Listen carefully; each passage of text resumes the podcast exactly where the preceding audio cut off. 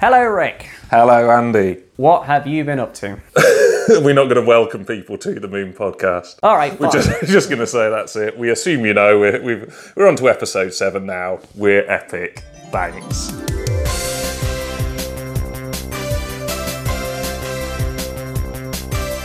Honest Andy's Discount Moon Show.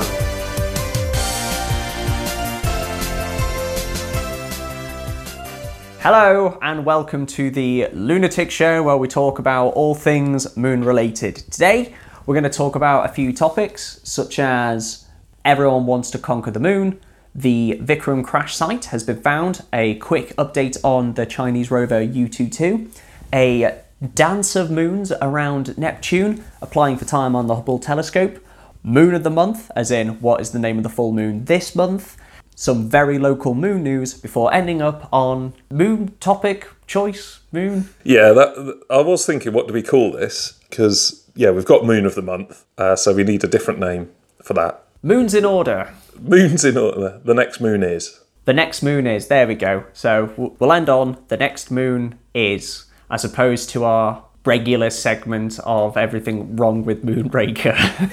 anyway, The reason I was looking at you funny is because you didn't introduce yourself. So I'll do it. Uh, this is uh, Andy, the moon expert, and I am Rick, the moon inexpert, the voice of ignorance asking the questions that the average member of the public wants to know, such as why didn't you introduce yourself? yeah, this is in keeping with the inconsistency of the podcast introduction so far. Uh, what have you been up to this month, Rick? Uh, this month I have been dusting off some tech notes and uh, of a programming language I invented, and I've started programming a compiler.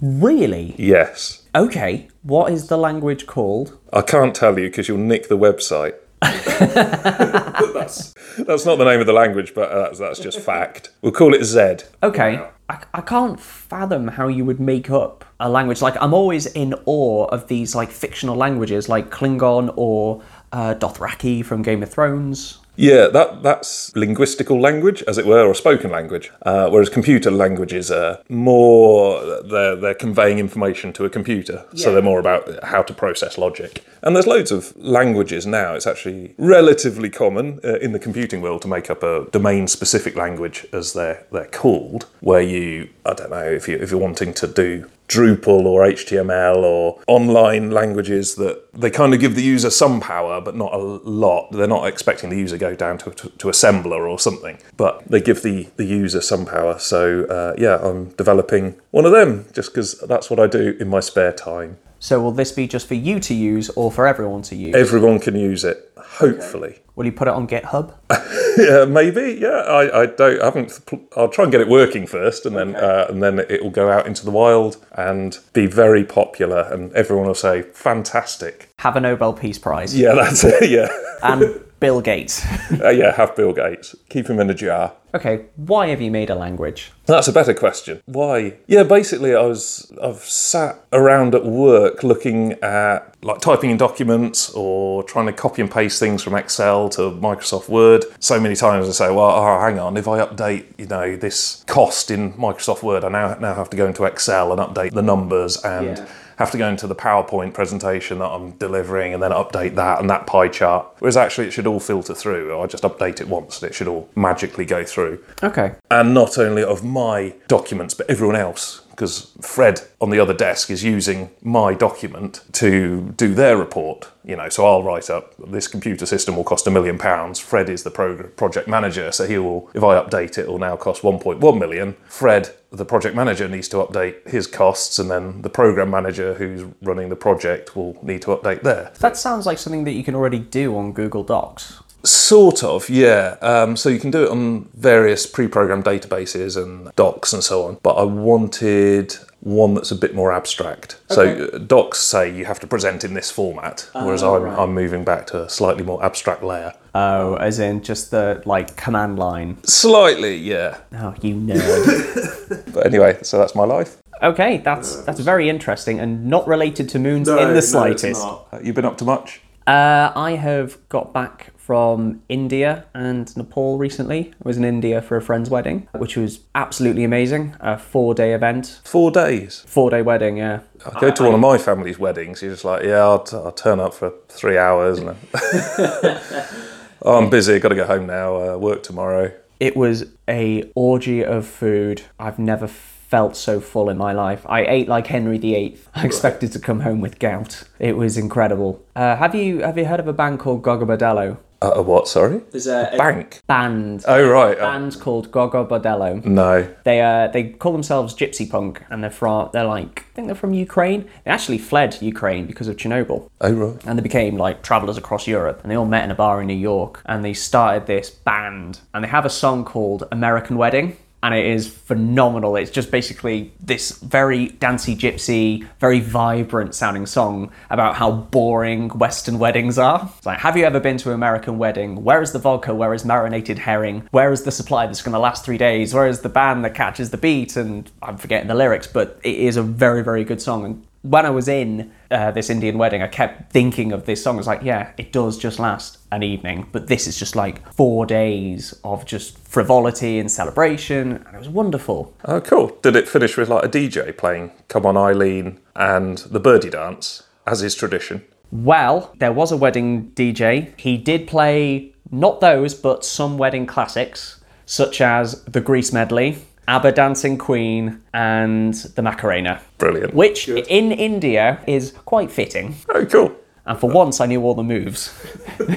uh, so that's what I've been doing. Uh, and also getting back on track to some moon stuff, doing some final promotion for the Name Saturn's Moon contest, which closed yesterday. Okay. When's the results out? Uh, well, they take months because it's the IAU and they have to. This particular committee meet, meets once every quarter. Uh, last time, because it had been months before I found out the results of the Jupiter competition, I just fired off an email. So like, when are the results coming out? Oh, this Friday. Okay. it felt like such a coincidence. Oh cool. you just had to remind them. No, they were just sat there, go, oh yeah, oh yeah, that moon thing. Yeah, yeah. We just so many flipping planets and here at the IAU, yeah, whatever. What did Andy want to call it? Yeah. Yeah, the, the Lego moon. Let him have that. But no, the, for the, the new listeners, this was the uh, competition by the IAU that you could name one of Saturn's moons, and they put up 17 for naming. 20. 20. 17 belong to one particular uh, moon group, which was is the Norse group, two in the Inuit group, and one in the Gallic group. Gallic being Celtic, Gaelic mythology kind of stuff. No point in entering the competition because it's closed, but the videos I made are really good, so I'll put some links to those in the show notes. Should we talk about some other moon stuff now? Yes. So I think everyone's trying to conquer the moon. Everyone. That's what I was doing yesterday. You pointed me to a Trevor Nielsen, Nelson, Trevor Noah. Trevor Noah, that's it, who who hosts the Daily Show now, and it was a video about America wants to conquer the moon, and it was Mike Pence's speech. Yeah, that was it. Because I, I like my comedy, so I was just watching Trevor Noah, fine and fantastic comedian, and then Mike Pence. They were making fun of him, but Mike Pence was doing a speech about the moon, and it was broadly along the lines of uh, on the Yutu-2 landing. Yep. And he was saying, China now militarizing the moon. We must stop this, or we must at least compete, or something like that. Uh, this was somewhat juxtaposed with the conversations we have about Yutu-2 Absolutely. um, where you're saying, "Oh, you two too. Oh, it's uh, trogging around, happy little s- robot. It's having a sleep for 14 days. That's one lunar night or whatever it is." And then, uh, "Oh, well done. It's gone. Oh, happy, happy, happy thoughts." yes. Um, and then Mike Pence saying, "This is a this is a militarization." So what's going on, Andy? Are you uh, infiltrated by the Chinese? You communist scum. well, we are drinking KGB coffee, aren't we? we are. Do you want to explain that, or just no? uh, uh, this is a coffee blend that Amy brought back from America, uh, from Denver, Colorado. So it's from Dazbog Coffee, and it's called KG Blend, which is Russian style coffee. It's pretty nice. I quite enjoy it. Yeah, it's not as bad as it smelled. oh yeah, it smelled like a gulag. It was horrible. it was just- just yeah, it was just an ashtray. Getting back on track. The Yutu-2 rover is part of the Chang'e 4 mission, which I have been quite, oh, look at this little ro- rover pootling along. But There is something a little bit more nefarious, which is it's searching for minerals to mine the moon, not militarize the moon, because there's no strategic point of having something on the back of the moon where you're looking out into space. The better thing would be to do what the Russians are doing, which is building telescopes on the moon to claim to protect against asteroids. Right. So when you say better, this is uh, for Surveillance. sort of uh, jingoistic, uh, nationalistic reasons, or Yeah. as it were, not not better for humanity per se. Oh, absolutely. Better for spying. So yeah, this is another thing. So so the Chinese are trogging around with a, a rover. Is to be fair, it's a non-militaristic ro- rover. It's not got guns or a laser on it, or It has not. It's got scientific equipment, it's got cameras. It'll be for basically finding what minerals on the far side of the moon so they can mine it. So it's for profit purposes, not necessarily military purposes. Whereas what the Russians are doing, they are planning on building telescopes on the south pole of the moon as part of an early warning system in case asteroids go by. So they can have, like, I don't know, cannons to blast them out the sky, a la Armageddon. just for the people at home, when you're saying this is what they're doing as an early warning system, Andy did the air quotes thing. So you don't think they're just going to use it to look for asteroids? I don't think so. I think if you're going to put a big telescope on the moon, you basically have something that's facing the Earth at all times. So you can just put a big telescope on there that's just going to be looking at the Earth so you can monitor things. Obviously, if you want to monitor and surveillance stuff, you put satellites up. Uh, that will give you a much clearer image, but I still think it will be to monitor something, potentially monitor other satellites. I don't know what they're going to be doing, but I don't trust them to say that they're just looking for asteroids. I don't trust anyone at the moment. I'm very it's a very paranoid time. Yes.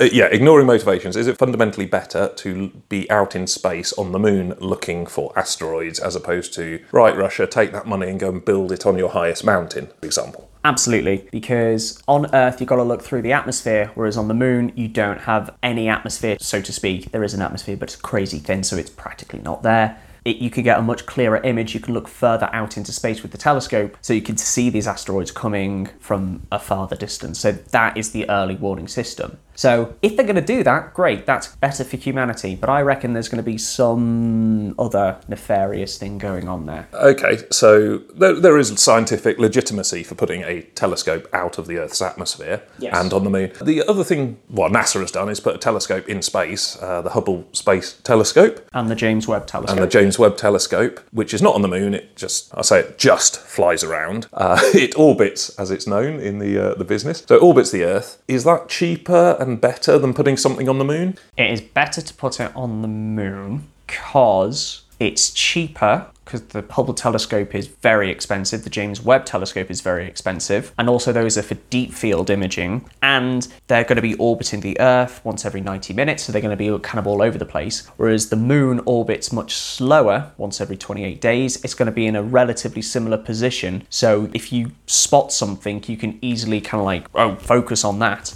Whereas with the Hubble, it's like, oh, right, we need to kind of catch it again as it zooms past, kind of thing. So it's better to have something in a more central location rather than something that's orbiting around. Okay. Cool. That, that's my rationale. Could you not put a space telescope further out so it's Uh, I think it would be harder to control if it's further out. Uh, it's probably the same difference, but if I put a telescope out just orbiting the Earth at the same sort of radius as the Moon. Well, you may as well put it on the moon. Yeah, yeah, I did work that out, but I thought I'll just. Although, yeah, if you're landing stuff on the Moon, that, that's harder than actually. We'll just put it into orbit around at the broadly the same distance as the Moon. If I've got to actually land stuff on the Moon, as per India's recent sort of moon landing. Yes, but they're planning on having like a base people there, not just plonking a telescope down there. This is part of a bigger ongoing mission. So I think that will make it easier because they'll have a landing pad, they'll have people on there to guide it down, rather than just having a computer they built a month ago having to do the job for them. I think it will be easier but take longer to do. But that's Russia's plans to conquer the moon, which I think conquer is a strong word, more like just have their little bit of it. Establish a presence. Uh, America definitely wants to have the moon as some kind of militaristic standpoint based on Mike Pence's speech. That was back in March, by the way, and a lot has happened since then in terms of progress in the missions. And Trump has been for it, and then very dismissive, and then for it again. So God knows what's going to happen with these missions. Uh, he wanted to go to Mars, basically. Not him personally, but if America could land people on Mars, he would get a big applause and so on. Yeah. So, he, and NASA are saying, well, the natural way to do it is establish a, a gateway Absolutely. via the moon and get our skills up there and then head off to Mars. Trump is perhaps more, no, just Mars. Yep, Mars only, uh, which is quite typical of him. Straight to dessert, we will miss the main course that's actually nutritious. Well, yeah, it's having a lunar base before going to Mars is the very sensible thing to do. Mars is the steak, but the moon is the vegetables. But you need the vegetables, otherwise you just got a plate of meat. And you just We, we are going with this food analogy. but you need to get to the moon to refuel to go to Mars. It's the most logical way of doing it. So they're turning Moon into uh, a service station, Yes. basically. But that's what you do. It's like you've got an electric car that'll only get you 200 miles. If you want to go 400 miles, you have to build a service station and a recharging point. So we're going to see the moon with some fruit machines and a, one of them grabbing machines, some toilets that you can go in that stink. At WH Smith, WH Smith with everything put up by 100%. I paid one pound nine p for a Kit Kat chunky. One pound nine p. I can get four for a quid from the supermarket. I was livid. I did that like two nights ago, but I was driving back and this was at one in the morning at, I think it was Hopwood Services, if you know it. Shout out to Hopwood. And and the WH Smith was empty. In fact, the whole place was empty apart from like a lorry driver at the, the all night Costa uh, fueling up on like caffeine so he could not fall asleep. But it was completely dead. And I went to buy a phone charger because my phone was just dying of battery. And the, the highways agency shuts random roads at night. I don't know if you've done much night driving, but they're just like, right, randomly, this junction's now gone. It's not obvious where you get home. And then if you can't look it up on your phone, you've got problems. And if you end up on a diversion, you end up somewhere like wandering around Worcester or something. Yeah, exactly. So I needed some battery charge. So I thought, oh, right, okay, I'll go to WH Smith and I'll get this one. And it was sort of locked to the, the stand. And so I asked the, the lady at the counter, like, can you come and unlock this? And it was okay, yeah, it's an anti theft thing. Okay, brilliant. Got it to the counter and uh, it turned out to be an Apple one. I've got a Samsung phone. So I said, oh, well, okay, well, I won't get it. And I just left it and bought a Road Atlas instead. She did the transaction and she sort of went, all right, well, I'll put it back then. And I'm well, come on, I'm, I'm one in the morning. You've got naffle to do. Like, I'm sorry to interrupt your busy life where you were just doing nothing, completely empty. You're telling me I've got to interrupt my journey to go and put your thing back on, which is now I've got to get past the anti-theft device, which you're not going to give me the key for. And like you, you literally have nothing to do. What are you doing for like this night shift that's such that you cannot be bothered to go and walk all of 10 meters and put this charger back on the phone? You have interrupted them reading the latest Danielle Steel novel or playing Candy Crush Saga. That, that, that was basically, I don't even think she was doing that. Just staring off into the middle distance was. so, anyway, I vote for her to go and work on the moon. Today. That's it yeah, today. No support equipment. Uh, so everyone is trying to conquer the moon, especially W.H. Smith.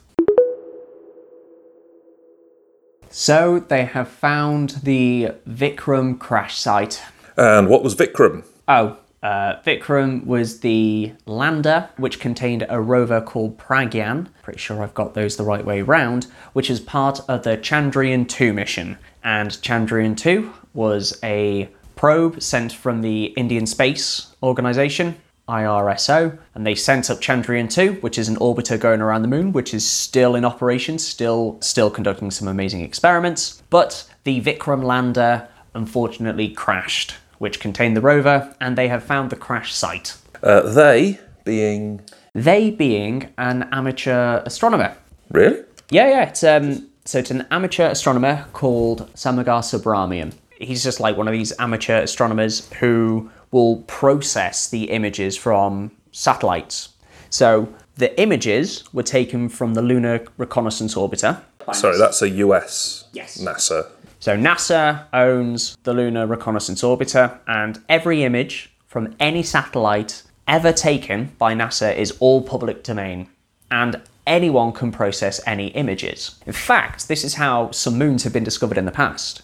But this guy was processing the images. NASA said, "Hey, anyone want to help us find where Vikram kind of crashed?" So what he did is he looked at where he thought the crash site was and had before images and, and recently taken images and kind of overlaid the two and found some impact debris and some little craters. And he found the crash site for Vikram. So sent this off to NASA, took a few weeks for them to actually confirm the data. But yeah, he's been credited as finding the crash site for Vikram, and it just goes to show that anyone can do this. The data's all there available, you just got to learn how to process the images, what you're looking for, and you can find anything, which is pretty cool. I know what you mean. We have talked about this before, where it's not just sort of gentlemen astronomers looking through telescopes, say, "Ah, I found a moon." It's Yes. it's all sort of internally based, as in sat inside processing computer files. Yeah, exactly. Uh, you can create codes to do this for you to just like compare it by pixel by pixel. saying like, oh, there's a difference here, there's a difference there. I, I find it quite interesting that there's this like almost a little bit like punk and DIY that you can just go out and do this just amateur astronomy. Like we've done the heavy lifting, you can do what you want with it. Yeah, it does seem a bit car boot sale or amateur. Yeah, amateur. It's like, well, we've got all this stuff. We don't know what we're doing with it. Go and find some value in it. Well, they do know what they're doing with Well, it, yeah, but it's it's a case of process everything. So yeah. It's like um, a pot of stew. It's like we've taken out the meat and potatoes, but there might be some other stuff in there. Have a look in. It's like, oh well, we found this. Oh, we found that. I like this. Why has it gone all food analogy? This know. podcast. Uh, so they have found the Vikram crash site. I'll put a link in the show notes so you can actually see what has been uncovered. And the debris actually goes for a couple of kilometers. So there's zero chance of it actually surviving. So you have debris in green and soil disturbances, basically meaning just like little craters from the impact site. So that's where it actually splattered into the into the moon. The patch is a little whiter because the regolith has been disturbed. the regolith. Yes, lunar regolith is posh talk for lunar soil. Right. This is a perfect example of lunar gardening. Fantastic, which you talked about earlier. I did, which is a, a cute little video which I will include in the show notes as well. Fantastic. Yeah, so uh, we keep saying, you know, because I've got my computer science image processing background. So yeah, go and find out what images to process, and then we'll process something. We'll we'll be the first podcast to discover something. I mean, it's vague at the moment. It's not the, it's not the most formalised of plan. Okay, we'll do that whilst applying for time on the Hubble Space Telescope. Are we talking about that later? Yes, Yeah, because we're going to get time on the Hubble Space Telescope, obviously. We just got to do the application process. which we'll talk about in a moment. Well, we may as well talk about applying for time on the Hubble telescope. Yeah, we've just had a, like a 20 minute argument because it's supposed to be like one of the final features, but we'll bring it forward now. So, last time we talked about how do you apply for time on the Hubble Space Telescope and can I use it to look at my roof? Because my neighbour came round and said I've got a broken tile or I might have one. Has he actually? Yeah, Okay, I mean, I don't want to go up with a ladder because that's like dangerous. it is And it's a faff.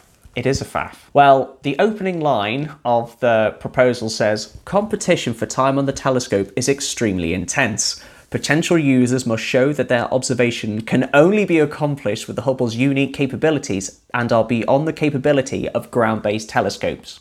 So, can you use a ground based telescope to see if the tile is missing from your. No, Oh. because if I was stood on the ground, I just wouldn't see it. Is, is the angle of your roof identical to the angle that you're looking at it? So it's just like a flat plane. Yeah, basically, it's the wrong angle, so I need to look at it from above. Okay, and we need the Hubble's unique capabilities to observe that. Yeah, that or a ladder. But the ladder's the faff. Yeah, a ladder's in my shed. It's a right faff to get out. okay. In fact, no, I don't have a ladder. No, I've just got a step ladder in the shed. No, I borrow my neighbour's ladder because he's got like a double super one that he uses for roofing. Okay. So yeah, I don't really want to go around my neighbour. And and I mean, he's a nice chap, but he's he's gone to the effort of spotting that I might have a dodgy roof tile. So uh, it seems unfair that I nick his ladder. Well, good news. Proposals for time on the Hubble telescope are open. So we need to go to stsci.edu, which stands for Space Telescope Science Institute. Uh, so basically, they're the guys you talk to if you want to use the Hubble telescope. I will go there now. Well, we need to submit a proposal. Yeah, I want to look at my roof. Now, the proposal, there's a lot of documentation for it. For example, you have to have anonymous proposal reviews. You need to have. Anonymous. Yeah. Well, I can do that What's, because they don't know it's me. well, they need, anonymous. they need to ensure there's no like bias in it. So, what's an anonymous proposal review? Because is it like a review? You know, when you review a pub on TripAdvisor or whatever, and it's anonymous. I went there and they, and they said I can't have chips with everything, and I hate it. One star from anonymous.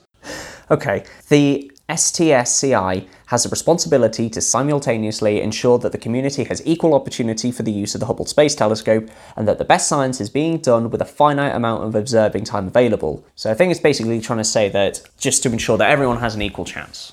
So I think all the proposals are anonymised. Yeah, yeah, I'm, I'm happy for it to be anonymised. Okay. If anything, that's better. I mean, they'll probably work it out though, because I'll, I'll give my address of this is the house I want to look at. Uh, so there is phase one proposal roadmap, which has 26 stages, and you need to fit. Yeah, exactly. Yep. So, Does does that go to the, like the nth degree of find an envelope, find a bit of paper, So I'm- so I'm not gonna three read out get a all- pen. so I'm not going to read out all of these, but one is go to the announcement page. Two, familiarize yourself with the call for proposals and Hubble Space Telescope primer. Three, determine the proposal category. And then there's many, many more. Then you get to like 17, fill in the proposal information, fill in the principal investigator information, fill in the co investigator information, fill in the target information, fill in the summary observation. Yeah, that's fine. I mean, most of those steps are just getting rid of time wasters, like complete idiots who don't understand what the Hubble telescope's for. and what and what its unique observing capabilities can do. Yeah, exactly. So, like, okay, I know the Hubble telescope. It's fine. It'll it'll do the job. So I have to fill in. A, am I the like the, the main investigator? Uh, yeah, you will be. I'll be your co-investigator. Okay, cool. Yeah. So like sponsor, I guess, Yeah. So we'll fill in those forms. or in this case, enabler. What do they uh, What do they want to know? So fill in the proposal information. Be sure to attach your science justification via the proposal PDF attachment. So what's your science justification? My roof might be leaking. Scientifically, my roof might be leaking. Brackets. I would explain hydrodynamics, but you probably know that because you're NASA. So I'm trying to find the actual PDF. There'll be like a documents portal where we can fill it all in, but I don't think filling in forms makes riveting podcasting. Not to slag off the form filling podcast. Available on BBC Sounds. So we have until March the 6th, 2020 to get this proposal filled in. So that is phase one proposal deadline. Then they review this, and from between May the 11th to May the 15th, the phase two proposal deadline is set. And then by June the 30th, we need to submit our budget submission Do we have to pay for it? I don't think we have to pay for it, but I think if you're doing this as a full time job, you need to say that, oh, the organisation is like the uni I'm working for is paying me to do this. Okay. I'll get a roof around to give us a quote how much it would cost to replace a tile. Ironically, they might go up on a ladder just to uh, see if the. we won't tell NASA that. Okay, I will source the documents Yeah. and we'll fill them in next time. Right. Anything else you want to add about Hubble telescope? Uh, yeah, no, well, seriously, I've learned uh, how to apply, and it's very good. It's all open and free of use, as it were, as opposed to you have to be an American citizen and studied at Harvard and Yeah. uh, be a white male with a tie and a suit. That is, as is the traditional image of NASA from the 1950s. So stay tuned and we'll keep. This time, next episode, we may have applied or may have a proposal document of some kind filled in for applying for time on the Hubble telescope. So, I want to have a very quick update about Yutu-2. It has now been on the moon for 340 days, officially smashing the record. So, if you remember last time, we talked about Lunokhod 1, which had the record, the kind of unofficial record, and at that point, Yutu-2 had smashed the unofficial record, but not the official record, because even though Lunokhod 1 stopped communicating after 308 days, the Soviets rounded up the mission to something like 331 or something like that because it coincided with Sputnik's launch and the Soviets love kind of like celebrating anniversaries of big achievements and Sputnik was a hell of an achievement for them. So fair enough, do what you want. Sorry, just a chat. Don't tell Russia to fair enough do what you want. Yeah, that's, that's a bad idea. Russia, if you're listening, don't do what you want. That's kind of where all the problems start. Um, in this very, very small area of happening to coincide anniversaries with monumental dates, go nuts. But everything else, use moderation, please. Yes. I'm sure they'll listen to me. we are very influential. We are.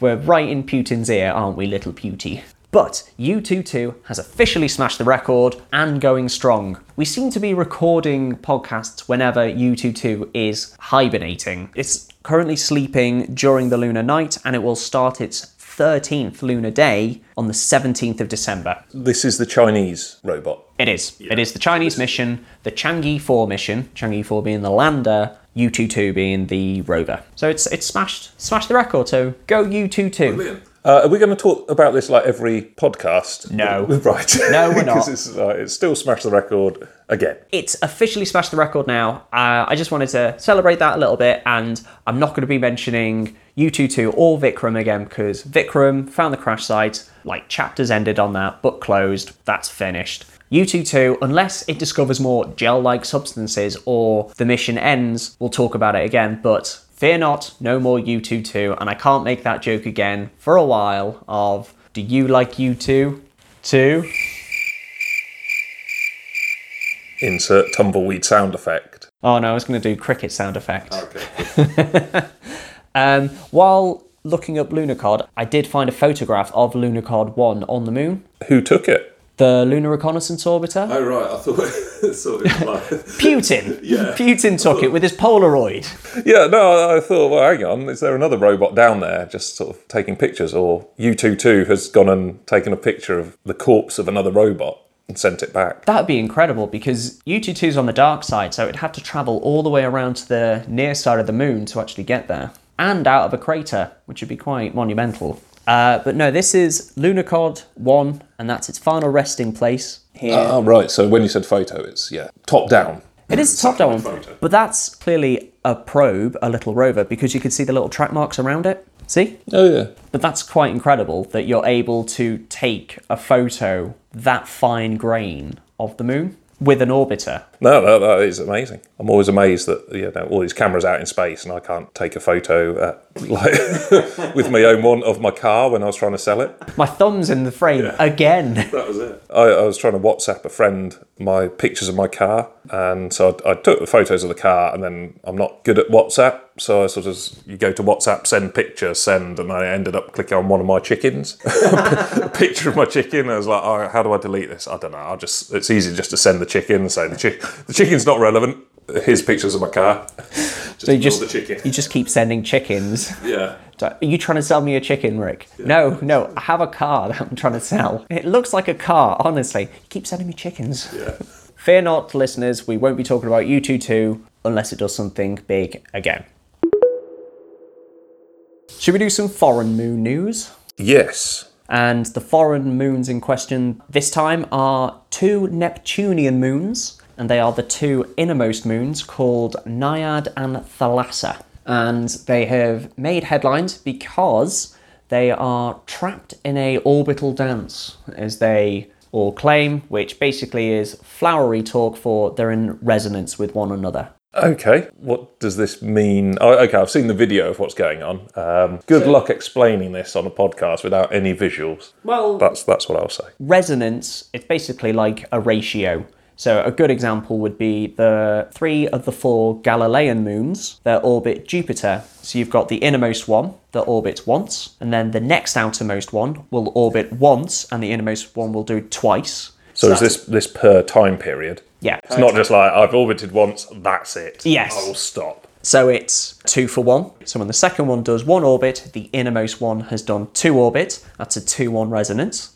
The outermost one of those three, so three does one orbit. The innermost one will do four, and the second one will do two. And they have a wonderful resonance that's been established over millions of years. So that's what a resonance is. I assume it's something clever maths, gravity, that causes that. It is about gravity, it's about stabilization, and it's about allowing the moons to basically form a nice stable pattern. And if they're out of resonance, so if they, they don't sync up, then that causes like tidal disturbances and it causes the moons to like stress apart and they don't want to do that they want to kind of like like it's not like a conscious choice but gravity tends to the least amount of force exerted on it it's like trending towards the least amount of energy exerted so keeping in a resonance will make sure that the energy is conserved Yeah, I got told off in chemistry for saying like hydrogen atoms want to give a, an or take an electron from an oxygen atom that Yeah. wants to give it. Like,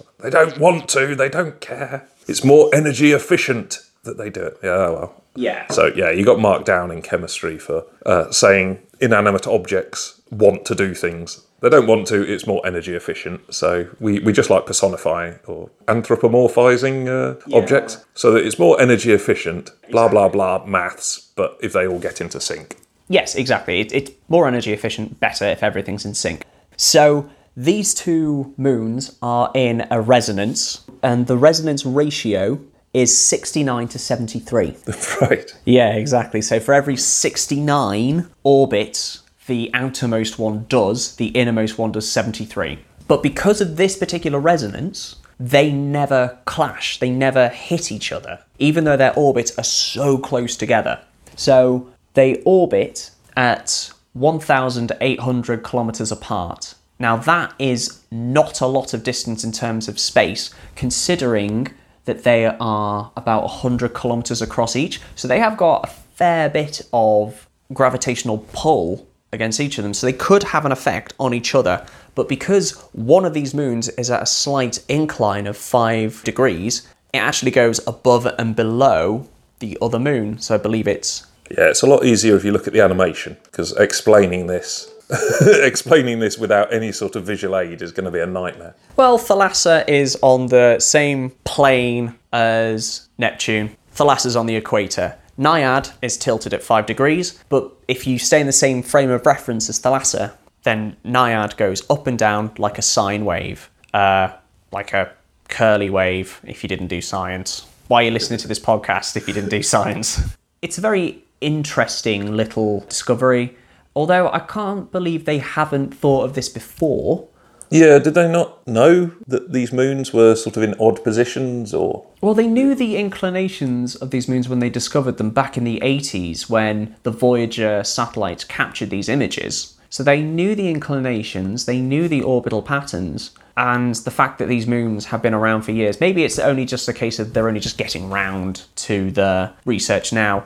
Yeah, one of the people who wrote the paper on this, Mark Showalter, uh, actually discovered a new Neptunian moon called Hippocamp, and he did this by looking at old images taken by the Voyager satellite. And the fact that this is this moon has just been hidden there for God knows how long is quite incredible. Yeah, as I say, we we should go looking for moons. Well, I reckon there will definitely be something there. Maybe not in Neptune, but probably in Uranus. There's 27 moons discovered around there at the moment, but it's just a case of blocking out the brightest object in that image, which is Uranus, because that's the one that's reflecting the most light, and identifying what are stars and what are moons, and then matching those to what we already know. Kind of like discounting, like, okay, well, a moon would be on that trajectory, oh, is this a moon or could it just be a passing asteroid? So it's just finding out this kind of stuff. Yeah, this resonance, I can't believe they, well, I can believe because, you know, there's only so much time you can have, but I'm quite amazed that they hadn't made this announcement or discovery earlier. Yes, no, it does seem like quite niche and interesting that this this moon um, has a very not eccentric orbit because that means something else, but unusual orbit. And so, if you've got two or three pictures, then it's of it randomly. It's like taking two or three pictures of a point on a sine wave. Chances are it's just going to not be a straight line. So someone will go, "Well, hang on, what's going on here?" It's, it's a very delicate orbit. The fact that they've been in these orbits for many, many, well, for millions of years and not hit each other is quite something. There's another, there's a really interesting orbit around Saturn with two moons called Epimetheus and Janus, which are in something that's known as a horseshoe orbit. So their orbits are so close to one another that they actually swap positions when they get close close to each other. So that so what it's like two cars going around like one of the NASCAR rings and when they get cl- one's on the outer track but then goes into the inner track and then the other one goes up into the outer track to conserve energy and they just swap positions once every 4 years. That's cool. Yeah, it's amazing.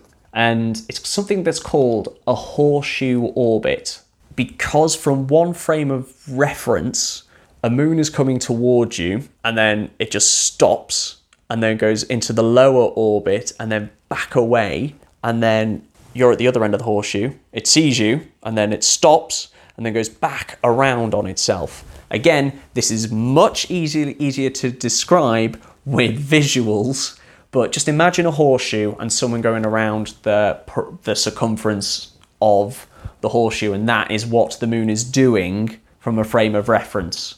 Why they called it horseshoe orbit and not like a swapsy orbit? Yeah, it's a swappy moon. Swappy moon. That would have been much better.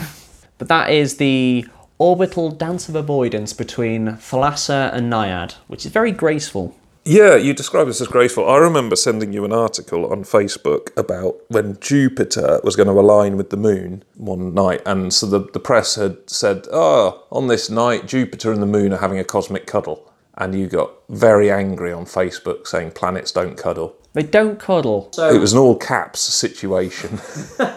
I did actually see that when it was in India. I saw the moon, Jupiter, and Venus all next to each other in the sky. Cuddling. Well, no, they were next to each other, and the millions of. So you got very angry when someone described them as cuddling. Now you're you're saying, oh, it's acceptable for planets or moons to dance. That is a dance, though. They get very close to each other, and they're avoiding each other like a whoop, a tango. Well, I don't know, not a tango. What is it? Where you're just like shuffling. A shuffle. That's the with a shuffle then.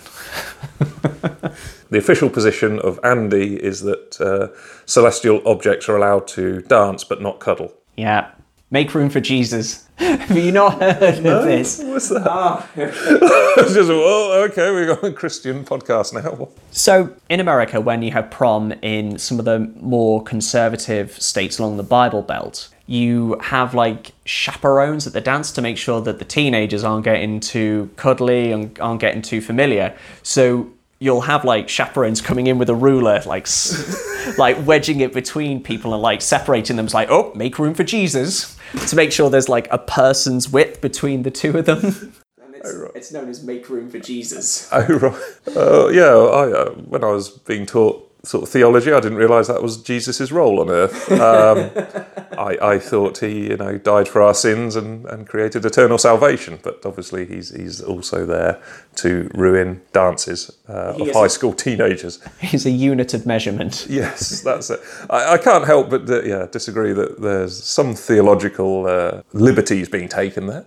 I agree. However, it would match up to our British system, uh, where in our school dances, the boys went on one side of the room and the girls went on on the other side, and just the teachers would go, "Yeah, make room for social awkwardness," and the, the width is the entire school hall. All the kids sort of say, "Oh yeah, we're having a ball and a disco. Oh, that's great. It's what all the grown-ups do. Yeah."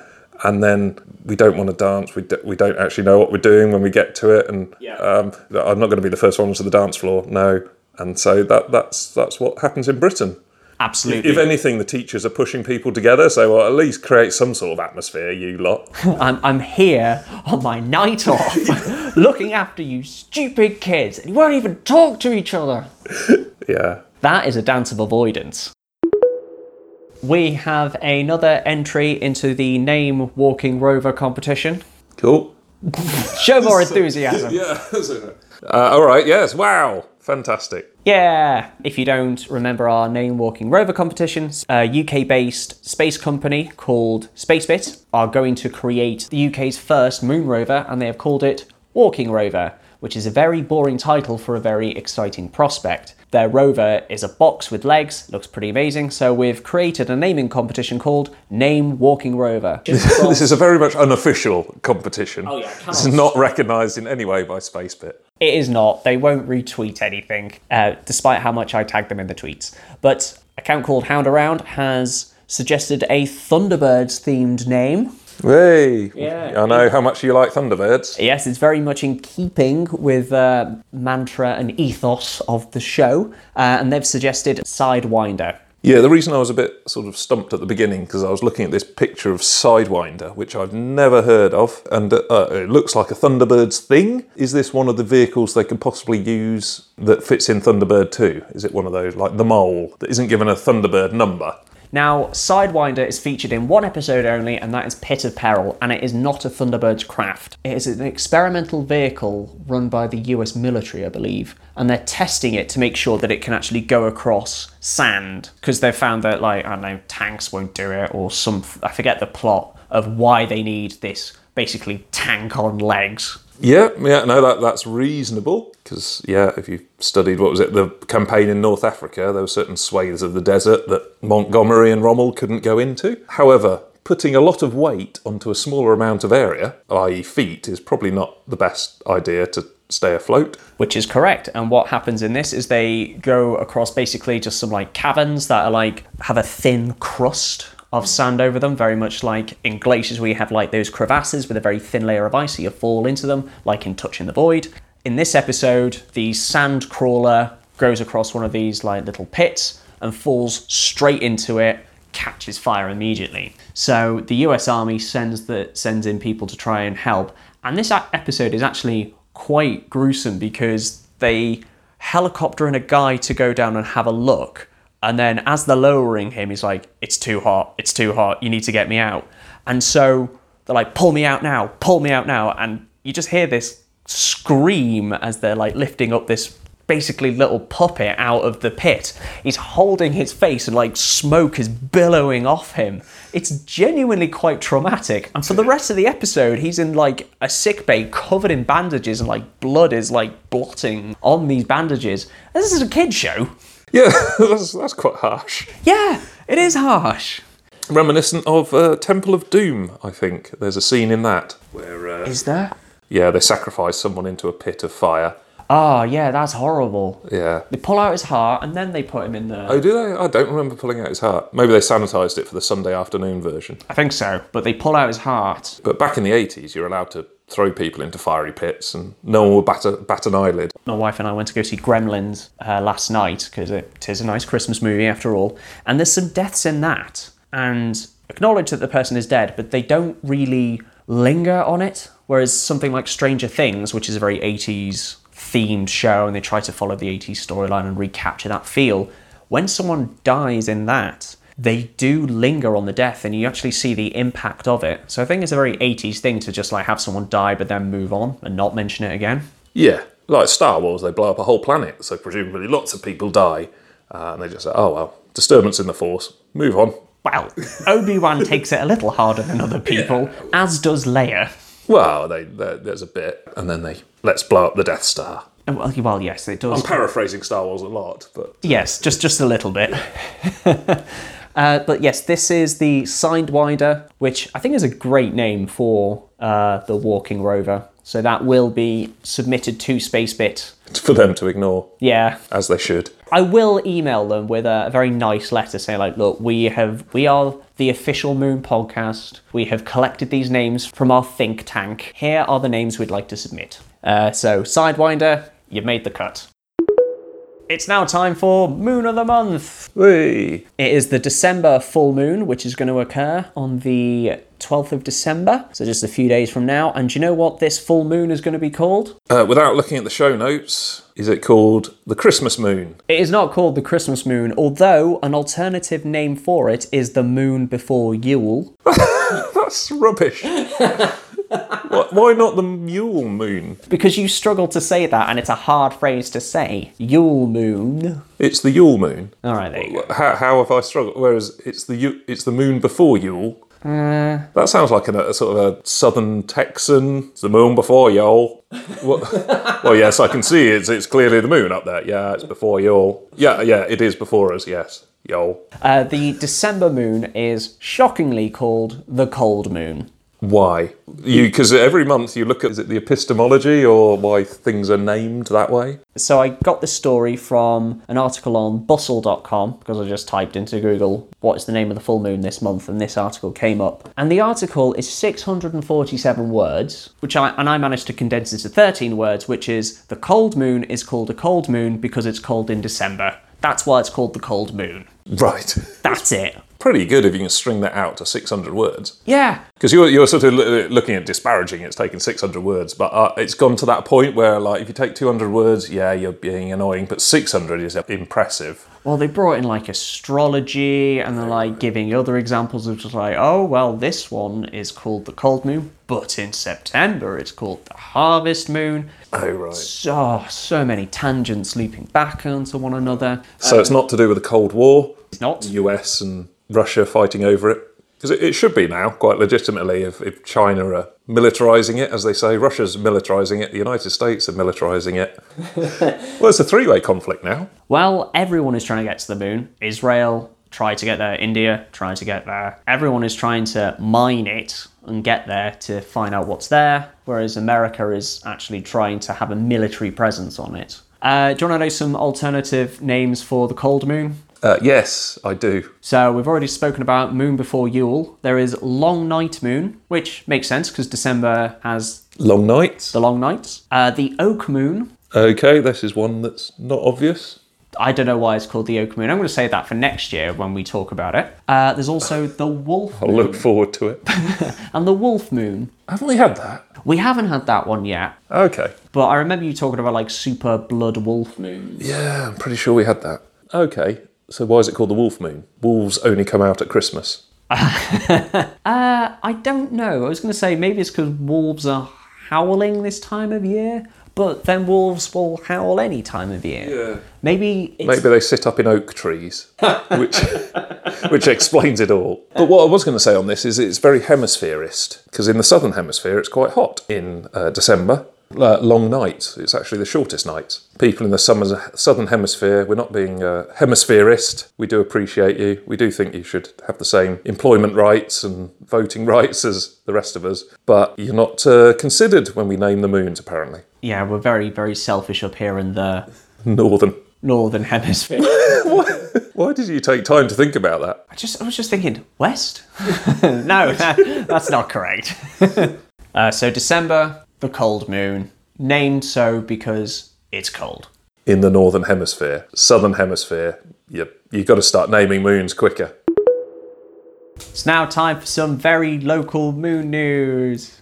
Hey, this is the part of the show where we look at the moon on Earth, or cities or townships called moon that are what are they up to? Yes, and this usually involves me going into Google News and typing in moon, Pennsylvania, moon, Kentucky, moon, Wisconsin. Which one is it this week? It's moon, Wisconsin. Wisconsin. Uh, but it is not in the town of Moon, Wisconsin. It is about a chocolate shop called Sapphire Moon Chocolates, which is based in Appleton, Wisconsin, uh, which is about 100 miles away from Moon, Wisconsin. But I'm going to kind of include it in the ecosphere of very local moon news. I suppose in terms of you know interplanetary distances, it's not that far. Oh, it's very local. This article caught my eye and it's titled Wisconsin Woman Says Anti Islamic Bias is Part of Her Complicated Struggle to Keep Chocolate Shop Open. Just trips off the tongue that one. It, it does, and it's such a bizarre title. And it's like, well, is she accusing like ISIS, like threatening her chocolate shop? But the owner of the chocolate shop has converted to Islam and wears a headscarf for modesty purposes. So when people come into the shop and see her in a headscarf, apparently they have said, "Oh, I'm not getting served from a woman in a headscarf. Oh, I'm not getting served by a Muslim." Da da da. Which I can actually see people saying in America due to the troubling times we're in. But if I see a white woman in a headscarf, I don't instantly think Muslim. I think more like babushka from like Russia, because a headscarf is just fairly normal. A headscarf is a headscarf. Yeah, I mean, there's an embarrassing um, moment where some politician a few years ago said, "Oh, we should ban all women wearing headscarves," and then um, I think Private Eye just put sort of pictures of the Queen wandering around. you know, this is a very nationalistic politician saying we should have British values, and there's just pictures of the Queen. She commonly wears a head, headscarf to keep her head cool. Um, so it was one of those, yeah, think about what you say before you say it. And there's a picture of her here in the article, and you probably like look twice to actually think, oh, is this a uh, an Islamic headscarf for modesty purpose kind of thing? Like you, you wouldn't really No, tell. I mean, tell. Uh, but as the title of this article suggested, is part of the complicated struggle to keep her chocolate shop open. So while I can believe there is like this Islamophobia, which is very rife everywhere, so I can understand there is that element of the struggle. There is more things at play here because she was injured in a previous job and she's part of an ongoing lawsuit with this previous employer to try and get some insurance claim because she claims that she can't bend down, she can't lift heavy objects, and this is putting a strain on her physical well being, meaning that she can't work. Her daughter is having to do all the heavy lifting in the shop. That's what she's saying. However, the insurance company has hired a private investigator and has taken some photos of her like bending down. She claims, "Oh, I'm just bending down to get some chocolates from underneath the counter," whereas they're saying, "Oh, she was bending down and picking up some heavy objects." Again, it's a he say, she say thing. I don't have all the evidence and information in front of me to actually make this call because it's clearly all wrapped up in the court cases. But because of this, And th- thankfully, the legal proceedings aren't based on what a moon based podcast thinks either. exactly. Um, but the judge has basically given her far less money than she than the original suit planned on. So now her chocolate shop has been thrown again into the red, and she's not sure whether she'll be able to keep it going or not. Now the community tried to help out and say like, oh, you should all do your shopping here. And a friend of hers put something on Facebook being like, oh, shame on you for your Islamophobia. She's a lovely person. You should all shop in this. And thankfully, social media is very respectful of this, right? Well, no. Comments just turn into a deluge of hate and in bickering, and it's just completely and utterly spiraled out of control. And now that there's an article about this, which names the shop and the person, the fact that someone on the other side of the Atlantic can find this information, I reckon this is going to spark this all off again. And I reckon there's going to be more Islamophobia stuff sent her way because of this article. Yeah, so you shouldn't publicise it then. Well, I don't think. No, I, I don't think the listeners of the, the moon based podcast are uh, anti Islamic. And if you are, naff off. Yeah. quite frankly. Uh, to wrap it up, yep, this is our foray into the world of low, very local moon news, and you never know what you're going to get. So we set the bar at anti Islamic chocolate shop fraud. Uh, let's see if we can beat that next time. So you wanted to start a feature a few episodes ago where we worked our way out through the moons of the solar system, starting with Mercury, no moon, Venus, no moon, Earth, the moon. We talked about that. Well, that, that was it. Sorry. Yeah, I remember now. Because I thought, well, we, we chat about whatever moon happens to be in the news, but it'd be good to go through them sys- systematically and say, what do we know about each moon? Okay. Okay, admittedly, there are 180 odd, so it'll take a while at one a month. So, what, 10, 10, 15 years? But we'll get there. Yeah, and the order is to go from the sun out. So, yeah, so the Earth's moon is the first one, but we talk about that a lot. So, Yeah. and that'll probably come up again. Uh, so, the next one, we're on to Mars. And then you said, oh, you know Phobos and Deimos, don't you? Right, let's go up to Jupiter or whatever. So, I thought of that on the way home. I thought, well, actually, I don't know Phobos and Deimos because it's, um, it was basically in Doom. Sorry, Doom being a first person shooter game. In Doom lore, a Space Marine goes into a base on Phobos and Deimos because they're setting up portals between the two planets as a military experiment, and then they create accidentally create a portal to hell. And this Space Marine has to deal with it, and that that's basically it. I don't think that's true. It's not. Right. So when you say you know about Phobos and Deimos, I'm going to say, yeah, actually, I probably don't. So let's let's go back and start and do it properly. So we'll start with which is the we starting from the innermost planet and working out or outermost. Uh, innermost moon. Okay. Innermost moon is Phobos. Outermost is Deimos. So let's correct that. Okay. Deimos. yeah. Right. Yeah. Cool. Uh, let's pick Deimos. Okay. So out in. Yes. Because actually, the outer one's going to be nearest the sun. We're not going to go on their current position in the orbit. No, That's going to that would be complicated. it would be far too complicated. So let's start with Deimos then. Uh, Deimos is the smaller of the two, and it is named after one of the sons of Ares, Ares being the god of war, and is the twin brother of Phobos. Phobos is fear, Deimos is terror. right. So not not cheery planets. Not really. Moons. I mean, Not not really if it's like war, fear, and terror. yeah. Explains why Doom is set there. So can you give me some yeah un- undoom related facts about Yes. Deimos so I can I can remember it. Yes. Okay. So it was discovered in 1877 by Asaph Hall, uh, whose wife was part of the Astronomical Society. And I think it was discovered in a city called Foggy Bottom. That's that's epic. Or it might be someone messing about on uh, Wikipedia. I'm pretty sure it was discovered in Foggy Bottom. Let me double check this because I remember because I made a, fi- a video about Phobos and I haven't got to Deimos yet. Yeah. Yes, it is in a place called Foggy Bottom. Good. of course, this was back in the day of the gentleman scientist type thing. We had to. Yes, yes, it was. Asaph Hall looks very genteel. He's got an- amazing uh, handlebar mustache. Oh, quite right. Well, how are you going to spot moons without one? Exactly. So he discovered Deimos first, and then a couple of hours later, he discovered Phobos. And this this was with uh, presumably an old-fashioned telescope. Yeah, yeah, but it was still pretty big What the telescope or the moon? telescope. Right. Yeah, so Deimos is 15 by 12 by 11 kilometers, and Phobos is significantly bigger. If you're describing something on Deimos, it has the adjective of Deimosian.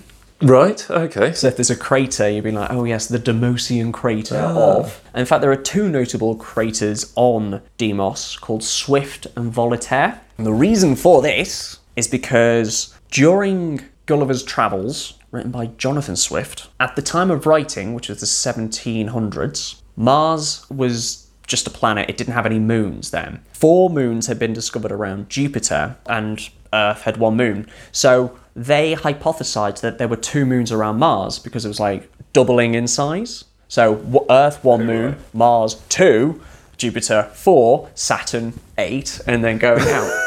right. that was just like their. That's science. That is. Well, it was, Gulliver's Travels is meant to be like a satire, parody kind of thing. So they hypothesized that Mars had two moons and they did missions there in the book. And another writer called Voltaire also talked about Mars having two moons. So as a little tribute to them, they called craters on Deimos, Swift, and Voltaire. Oh, that's nice. Yeah, which is uh, which I thought is quite a sweet little nod. In fact, there's loads of things like that throughout astronomy. There's many, many craters named after Herschel, for example, who discovered quite a few moons. Yeah. Like he discovered the Uranian moons. I'm going to War of the Worlds, which That's H.G. Wells. H.G. Wells, but they aliens landed at Horsham, Herschel Common or near Woking. Horsell. Horsell Commons. Ah, okay, almost worked. Did you watch the BBC War of the Worlds? Uh, yeah, I haven't seen the last two episodes yet. Is that any good? Um, it's very BBC. That's what I've heard. Yeah. I've heard it's full of Rafe Spall frowning. Yeah, I don't don't really care about any of the characters. Yeah. So all the, all the effects are good and so on, but I don't really care that if any of them survive or not. They're all doing very good individual scenes, but I'm just like, yeah, mm, it, for some reason it doesn't all fit in. Did you watch uh, Killing Eve? No. So, Killing Eve, uh, based on a graphic novel, it's got some amazing characters in it. It's developed by Phoebe Waller-Bridge, who did Fleabag, excellent show. Killing Eve, again, is very BBC. It's quite twee in places. Just it just didn't sit well with me, and it really grated me. And I watched it on the iPlayer, and I hate watching things on the iPlayer because it end most of the episodes end on a cliffhanger and you have to be a Wild West gunslinger to grab the remote and stop it immediately. Like some of the cliffhangers have been like, oh my god, has this character survived? Oh my god, are they going to escape this situation? Next time on Killing Eve! Oh, we escaped that situation very well, didn't we? I'm so glad you're alive, character who may have died. Oh, every time. It was like um, like when they did the new Doctor Who revitalization. The Empty Child is a perfect example of this. Uh, the one with um, Are You My Mummy with the gas masks. I no, I haven't seen this. Okay. Right. Again, episode ends. The characters are in peril. It's like, oh my god, how are they going to get out of this one? And then the infamous Doctor Who music of the the swirl of the, and then it went straight into the credits. Like, oh, cliffhanger! And it was the first one of this of the new era of Doctor Who. It was like, oh my god, that's amazing. Next time on Doctor Who, quick, let's go this way. And, oh, they've escaped. Right. Crying out loud. Can we not have some suspense for a little bit? Can't stand the BBC doing this. It's so frustrating. But yeah, that is not a cliffhanger. No, it's not. If you just immediately tell people what happens. Like, at least in a book, if the chapter ends on a cliffhanger, like, right, I am in control of how much time between finding out what happens. Yeah, the, also the idea of a cliffhanger or a tease or something is to get people to come back. You don't need to do another tease afterwards to say, well, if you watch it next time, you'll find out what happens. It's like, yeah, that's literally the idea of a cliff. that that is why we put a cliffhanger as the script writers. That is what we did. Did you ever watch uh, Dead Ringers? Uh, yes. There's um I remember some of the Doctor Who sketches like, "Oh my god, Doctor, that's brilliant. How did you know how to escape?" Well, I just read it in this week's Radio Times. It told me exactly what was going to happen and how I'd escape.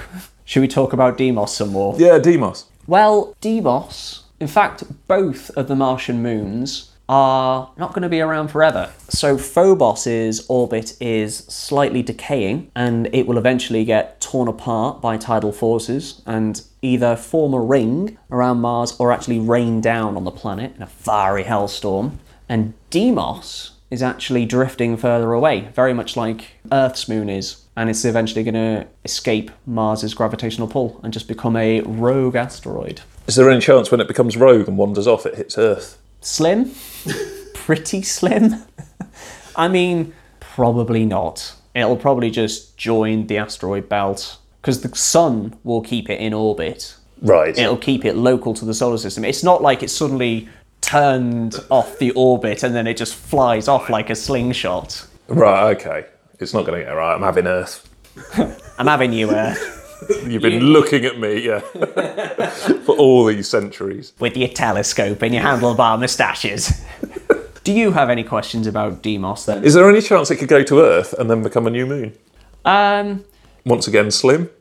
yes. In fact, no, it wouldn't become a moon because we don't have the braking mechanism required to slow down the orbit and keep it in a stable orbit. It would disrupt the planet. We don't have a braking mechanism. So, Don't we have gravity? That's the braking me- mechanism.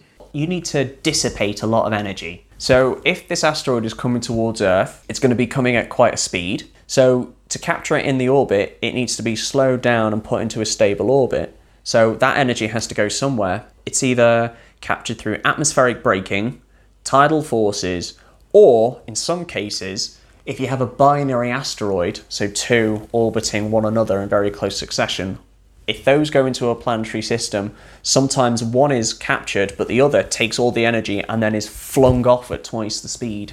That's actually thought to of what has happened with some of the Martian moons, because their origins are a little up in the air. Oh, right. So there was So it's it was thought for a while that they could be captured asteroids. Deimos. Both, So Deimos could have had a partner. Ah, maybe it's just sad. maybe. That's what's going to attack Earth. Deimos, the aggro moon. You wanted to have like adjectives for each of the moons. Do you want Yeah. Deimos to be the aggro moon? Okay, so Deimos is heading away, and then Phobos is heading towards. Yeah.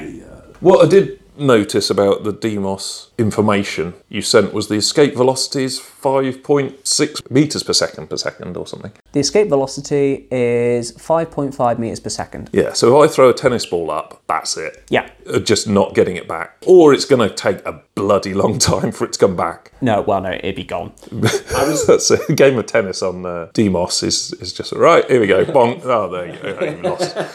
The ball boy has to run off into space to get that ball. Well, I was just thinking if you jump could you escape? So I'm just going to see what is the average speed of a jump. Yeah. So if you jump up, Yeah, don't have the Olympics on Deimos. can you hold the Olympics in 12 kilometres? yeah. 12 It's only the marathon that would have problems. Who do laps? Yeah, that's Four it. laps. Yeah. How Javelin. you don't, that could orbit actually. The javelin sort of goes out, flies around Deimos, and then stabs the thrower in the back. It wouldn't orbit, it would escape. Would it? Oh, right. Yeah, that's what an escape velocity is. No, yeah, but if you did it exactly the right thing, could you could you stab yourself with a javelin on Deimos? Yeah, if you get the right speed and the right angle. I would watch that. But it would have to be like pinpoint, because if it was off by one degree, then it would just go around like a spirograph for a while. It's like, right, I'll just stand here. Apparently, you jump at about five miles per hour, is 2.2 meters per second. Okay, so if you jumped, you'd you'd probably be up for a while. You'd be high, but you wouldn't escape. It wouldn't be the case that you jump up and by the time you're starting to come back down, Deimos has moved on a bit. Uh, you'd be gravitationally attracted to it, and also you'd be within the frame of reference of it, so you'd have the momentum. Could you jump to. Mars? No. If you escape the velocity of Deimos, you could. Right. But you Deimos is pretty far away, so I think you'd be caught up in the gravity of Mars. Maybe, maybe if you like was facing Mars, Mars is directly above you, you jump, then it depends how much velocity you have to be able to just keep going. Yeah, you lucky listeners have only heard probably one or two sentences, whereas I've sat through 10 minutes of Rick desperately trying to claw together a Dutch accent. Any any final thoughts or any final questions about Deimos? No. Right. So I know Deimos now. You do. Deimos, the aggro moon. That's heading away from Mars. Uh, may have had a friend that's now gone off into space. Potentially, yeah. Okay. So next week, or well, not next week, so next time you want to talk about another moon, which will be of Jupiter. Uh, Phobos, surely? Oh, well, we Oh, sorry for working in. Next time you want to talk about Phobos. Yes. And there's plenty to talk about there. Oh my god, that's a lot of editing that needs to be done.